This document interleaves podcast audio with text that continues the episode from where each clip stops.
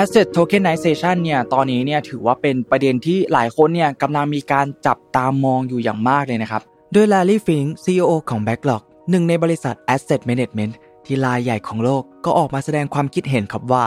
Asset Tokenization เนี่ยจะเป็นอนาคตของโลกตลาดทุนนะครับ ซึ่งในวันนี้เนี่ยผมจะมาแนะนำทุกคนให้รู้จักกับ Digital Asset อีกประเภทหนึ่งนะครับที่มีความมั่นคงสูง มีกฎหมายควบคุม และก็มีความน่าเชื่อถือที่เรียกว่า investment token นั่นเองครับ Mission to the Moon Invest Your Money Your Future เตรียมรับปรับแผนเรื่องการเงินการลงทุนเพื่อวันนี้และอนาคต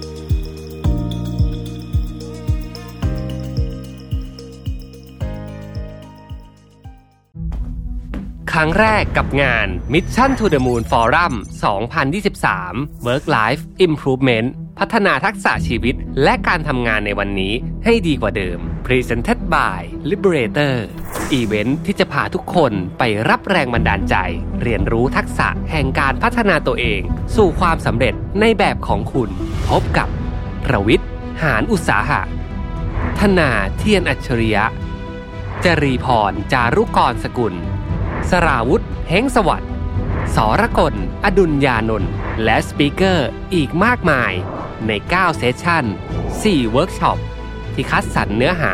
มาเพื่อคนทำงานโดยเฉพาะ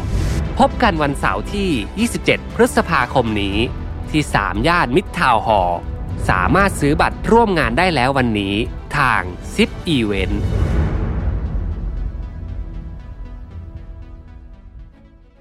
สวัสดีครับทุกคนสภาพเศรษฐกิจในปัจจุบันนี้นะครับก็เรียกได้ว่าอยู่ในช่วงที่วุ่นวายมากเลยทีเดียวนะครับ เราเนี่ย ก็น่าจะได้เห็นข่าวข่าวเรื่องของเศรษฐกิจที่กำลังตกต่ำของเนี่ยราคาแพงเงินเฟ้อจากต่างประเทศ อยู่แบบไม่เว้นวันกันเลยทีเดียวนะครับ ตั้งแต่ข่าวการล้มละลายของซิลิคอนวัลเลย์แบงค์นะครับหรือว่า SVB Bank นั่นเองนะครับไปจนถึงปัญหาการขาดสภาพคล่องของธนาคารยักษ์ใหญ่อันดับ 2 ของโลกนะครับอย่างเครดิตสวิสนะครับที่ไม่มีใครคิดว่าน่าจะเกิดขึ้นได้มาก่อนเลยถูกไหมครับ ทำให้เราสถาบันทางการเงินทั่วโลกเนี่ยกำลังคิดแผนการรับมือกับสภาพความผันผวนของเศรษฐกิจในทุกวันนี้ครับ ซึ่งทั้งหมดนี้เองนะครับมันก็กำลังสร้างผลกระทบต่อตลาดการลงทุนเยอะเลยทีเดียวนะครับ พอยิ่งเศรษฐกิจเป็นแบบนี้เนี่ยนักลงทุนต่างๆ เองนะครับ ก็มีความระมัดระวังที่มากขึ้น ยิ่งในเรื่องของการลงทุน จะลงทุนในอะไรเนี่ยก็ต้องมีการตรวจสอบให้ดี คิดหาวิธีที่มั่นใจให้มากขึ้นนั่นเองนะครับ โดยเฉพาะอย่างยิ่งในตลาดของคริปโตเคอเรนซีนะครับซึ่งก็สังเกตจากข่าวข่าวต่างๆ เมื่อไม่นานมานี้เนี่ยก็จะเห็นว่าตลาดของคริปโตเคอเรนซีเนี่ยมีข่าวที่เสียเสียหายหายมากมายนะครับที่สั่นคลอนวงการคริปโต ตั้งแต่มีข่าวการล่มสลายนะครับของเหรียญลูน่าจากแพลตฟอร์มเทอร่านะครับไปจนถึงการล้มละลายนะครับของหนึ่งในกระดานเทรดคริปโตที่เป็นยักษ์ใหญ่ที่สุดของโลกนะครับอย่าง FTX นั่นเองนะครับซึ่งเหตุการณ์เหล่านี้เนี่ย ก็ทำให้มีเสียงวิจารณ์มากมายเลยนะครับ ผู้คนเนี่ยเริ่มเกิดข้อสงสัยแล้วก็ตั้งคำถามต่ออนาคตของคริปโตเคอเรนซีนะครับ และแนวคิดของ digital asset เนี่ยว่ามันยังคงเป็นอนาคตของธุรกรรมทางการเงินอยู่หรือไม่นะครับ อย่างไรก็ตามนะครับ ผมอยากจะบอกทุกคนครับว่าคริปโตเคอเรนซีนั้นเนี่ยไม่เท่ากับ digital asset แบบ 100%นะครับ เพราะ digital asset เนี่ย ไม่ได้มีเพียงคริปโตเคอเรนซีเพียงเท่านั้นนะครับ เพราะการนำเทคโนโลยีบล็อกเชนมาใช้ในโลกของตลาดการลงทุนเนี่ยยังมีแง่มุมให้เราสามารถสำรวจได้อีกมากมายนะครับ โดยอีกเทรนนะครับที่เป็นที่จับตามองในปีนี้เนี่ยนั่นก็คือการทำสิ่งที่เรียกว่า asset tokenization นะครับ asset tokenization เนี่ยตอนนี้เนี่ยถือว่าเป็นประเด็นที่หลายคนเนี่ยกำลังมีการจับตามองอยู่อย่างมากเลยนะครับ โดย Larry Fink CEO ของ Backlog หนึ่งในบริษัท asset management ที่รายใหญ่ของโลกก็ออกมาแสดงความคิดเห็นครับว่า asset tokenization เนี่ยจะเป็นอนาคตของโลกตลาดทุนนะครับ และพวกเขาเองเนี่ยก็กำลังพยายามผลักดันโปรเจกต์ต่างๆ ในการสำรวจประเด็นของ tokenized bond นะครับ แล้วก็หุ้นจากเทคโนโลยีบล็อกเชนอีกด้วยครับ ซึ่งในประเทศไทยนะครับก็มีการผลักดันในเรื่องนี้อยู่เช่นกันนะครับ บางท่านเนี่ยอาจจะพอเคยได้ยินกันในชื่อ investment token นั่นเองครับซึ่งในวันนี้เนี่ยผมจะมาแนะนำทุกคนให้รู้จักกับ digital asset อีกประเภทหนึ่งนะครับที่มีความมั่นคงสูง มีกฎหมายควบคุม และก็มีความน่าเชื่อถือ Investment Token คืออะไรนะครับ เดี๋ยวผมจะอธิบายถึงพื้นฐานง่าย ๆ ของ Digital Asset ว่ามันคืออะไร และประกอบไปด้วยอะไรบ้างแบบง่าย ๆ ให้ฟังกันก่อนนะครับ คือ digital asset หรือว่าสินทรัพย์ดิจิทัลเนี่ยเหมือนกับสินทรัพย์ทั่วไปของเราเลยครับ เพียงแค่รูปลักษณ์ของ digital asset นี้เนี่ยก็จะมีตัวตนเป็นหน่วยอิเล็กทรอนิกส์ ที่แสดงมูลค่าเหมือนสินทรัพย์ทั่วไป ซึ่งจับต้องไม่ได้ด้วยมือเปล่านะครับ ถูกสร้างขึ้นบนเทคโนโลยีบล็อกเชนนะครับ ซึ่งแกนหลักสำคัญของเจ้า digital asset นี้เนี่ยก็คือการแลกเปลี่ยนไม่ต้องผ่านตัวกลางนั่นเองครับลองคิดดูนะครับว่าถ้าเป็นเงินสด การเก็บเงินฝากถอนต่างๆเนี่ยจะต้องมีตัวกลาง เช่น ธนาคารหรือว่าสถาบันทางการเงินใช่ไหมครับ ก็จะทำหน้าที่เป็นคนลงบันทึก การทำธุรกรรม แต่พอเป็นสินทรัพย์ดิจิทัลแล้วเนี่ยซึ่งทำงานอยู่บนโลกออนไลน์นะครับแล้วก็ระบบบล็อกเชนการทำธุรกรรมต่างๆเนี่ยก็จะถูกบันทึกโดยคอมพิวเตอร์นั่นเองครับซึ่งการไม่ผ่านตัวกลางเนี่ยก็ทำให้สามารถเทรดนะครับหรือว่าซื้อขายได้อย่างยืดหยุ่นกว่าหุ้น โดยตามกฎเกณฑ์ของสำนักงานก.ล.ต.ของประเทศไทยนะครับ ได้มีการจำแนกสินทรัพย์ดิจิทัลนี้เนี่ยหลักๆเนี่ยออกเป็น 2 ประเภทนะครับ ได้แก่ 1 ครับ คริปโตเคเรนซีนะครับหรือว่าเรียกว่าเป็น digital currency นั่นเอง ที่ทุกคนเนี่ยคุ้นเคยกันอยู่แล้วนะครับ มันคือหน่วยอิเล็กทรอนิกส์ที่สร้างขึ้น เพื่อเป็นสื่อกลางในการแลกเปลี่ยนสินค้า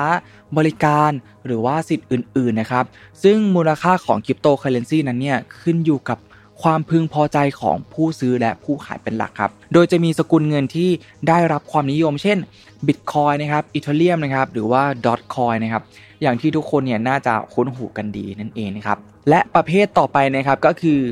ประเด็นหลักที่ผมอยากจะมาพูดคุยกับทุกคนในวันนี้ครับ 2. ครับโทเค็นดิจิตอลนะครับหรือว่า digital token นั่นเองนะครับคือเป็นหน่วยการลงทุนรูปแบบหนึ่งนะครับที่มีการนำสินทรัพย์ที่มีอยู่เนี่ยอาทิเช่น อสังหาริมทรัพย์นะครับ ที่ดินโครงการต่างๆ มาทำเป็น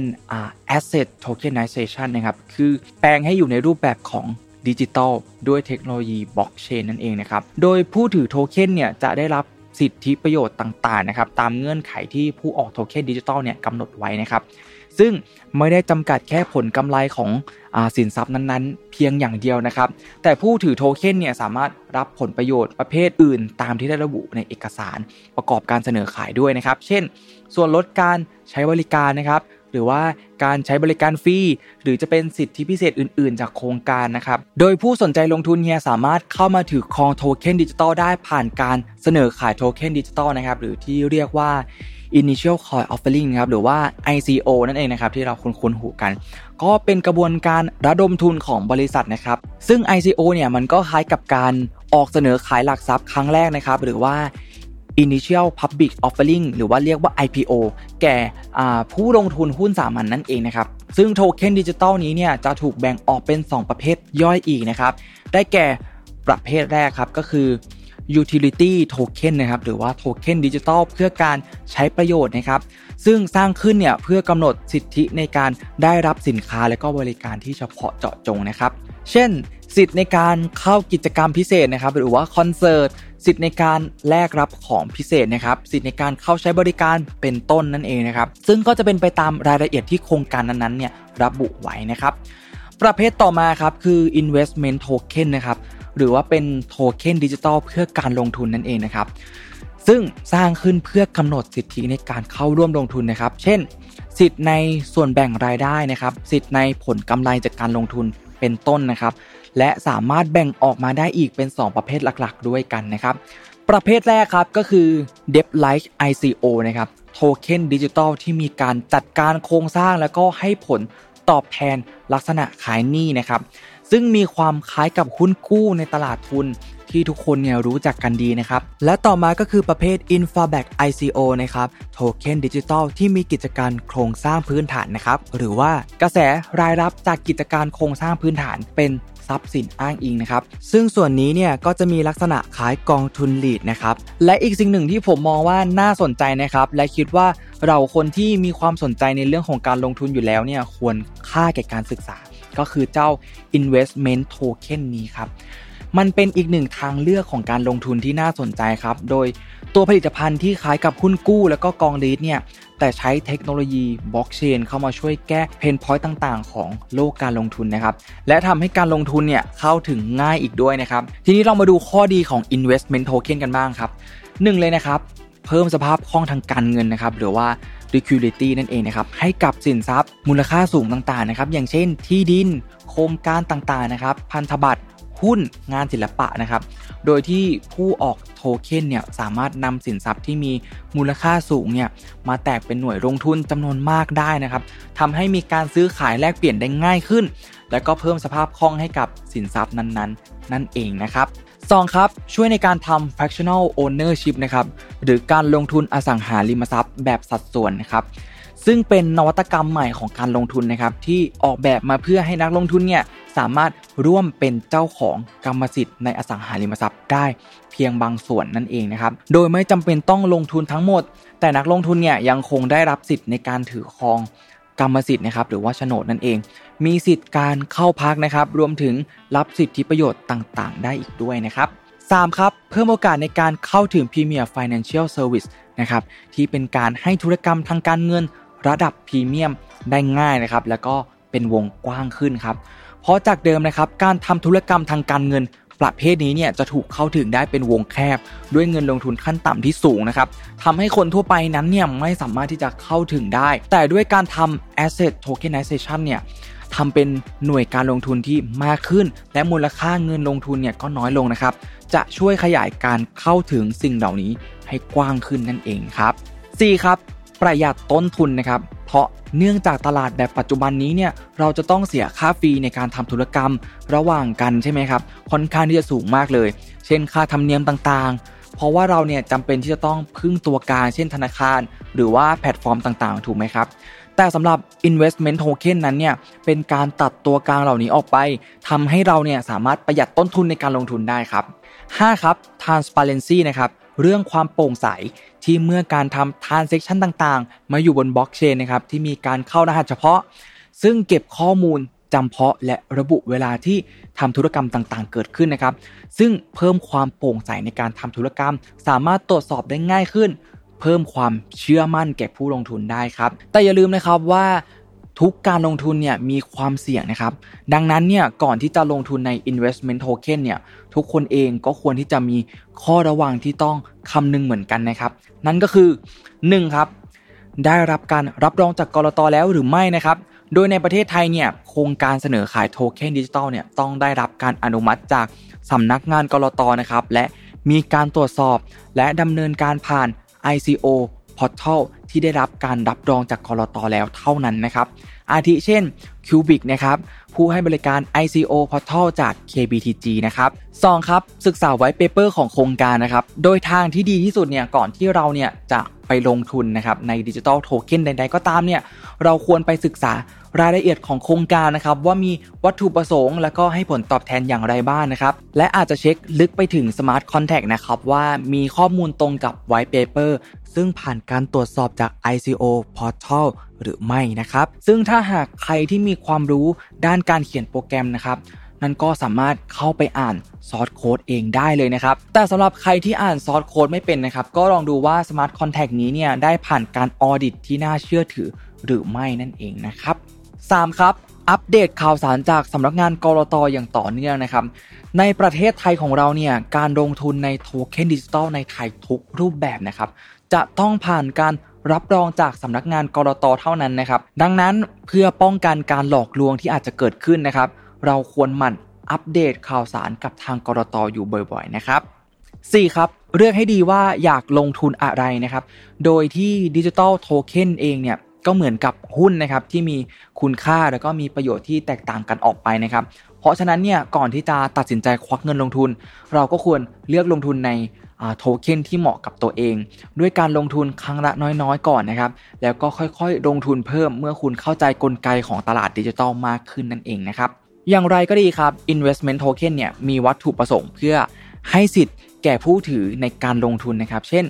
สิทธิ์จากส่วนแบ่งรายได้นะครับ หรือว่าผลกำไรจากการลงทุนในโครงการนะครับ ดังนั้นเนี่ยสำหรับประเทศไทยนะครับการออกเสนอขาย investment token เนี่ยจะต้องได้รับอนุญาตจากกรตนะครับ มีการเปิดเผยข้อมูลตามที่กำหนด และก็ต้องเสนอขายผ่านผู้ให้บริการระบบเสนอขายโทเค็นดิจิตอลนะครับหรือว่า ICO Portal ที่ได้รับความเห็นชอบจากคณะกรรมการกรอตนะครับ และล่าสุดในประเทศไทยครับ ทางคอรมอเนี่ยก็ได้มีการยกเว้นการเก็บภาษีเงินได้ และแวดสำหรับผผู้ออก investment token และการซื้อขายในตลาดรองนะครับ ซึ่งน่าจะส่งผลให้ในไทยเนี่ยตลาดอาจจะคึกคักขึ้นมานะครับ เนื่องจากต้นทุนที่ถูกลงนะครับ บวกกับฝั่งสำนักงานกรตกำลังมีการปรับปรุงหลักเกณฑ์การดูแล investment token และ utility token นะครับ และก็ยังมีทิศทางในการที่จะผลักดัน investment token ไปอยู่ในพรบหลักทรัพย์ด้วยนะครับ เทียบเท่ากับผลิตภัณฑ์อย่าง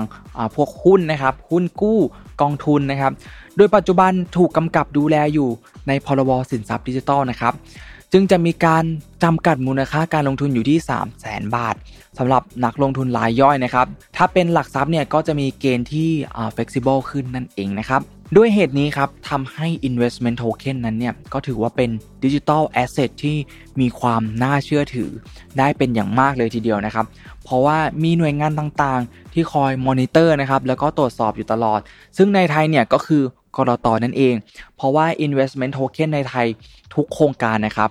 ต้องมีการผ่านการตรวจสอบ และก็ทำ ICO ผ่าน ICO portal ก่อน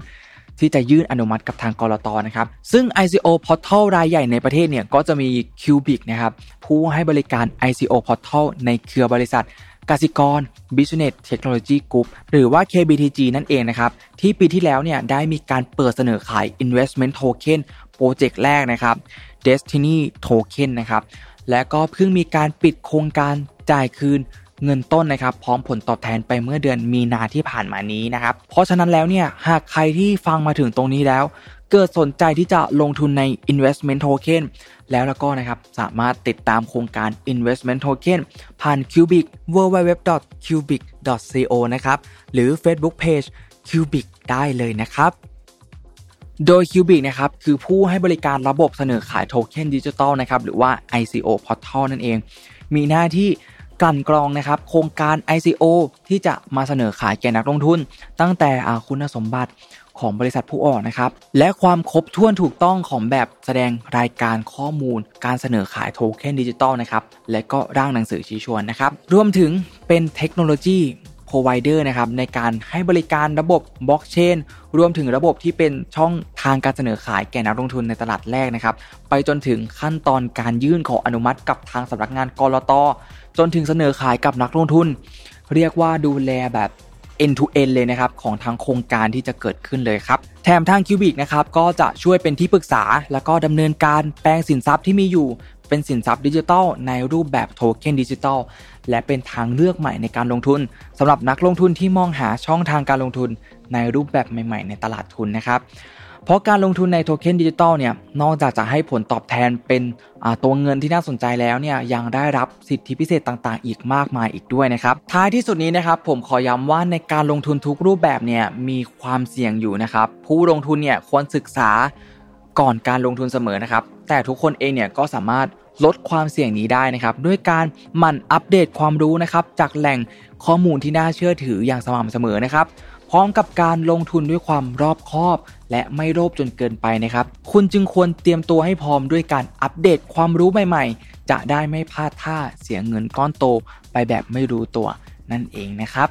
ครับก็หวังว่า episode นี้เนี่ยก็จะเป็นประโยชน์กับทุกๆ คนนะครับ ถ้าชอบคลิปนี้เนี่ยก็กดไลค์ กดแชร์ แล้วก็กดติดตามเป็นกำลังใจให้ด้วยนะครับ แล้วเจอกันใหม่ใน episode หน้านะครับสำหรับวันนี้ขอบคุณและสวัสดีครับ Mission to the Moon Invest Your Money Your Future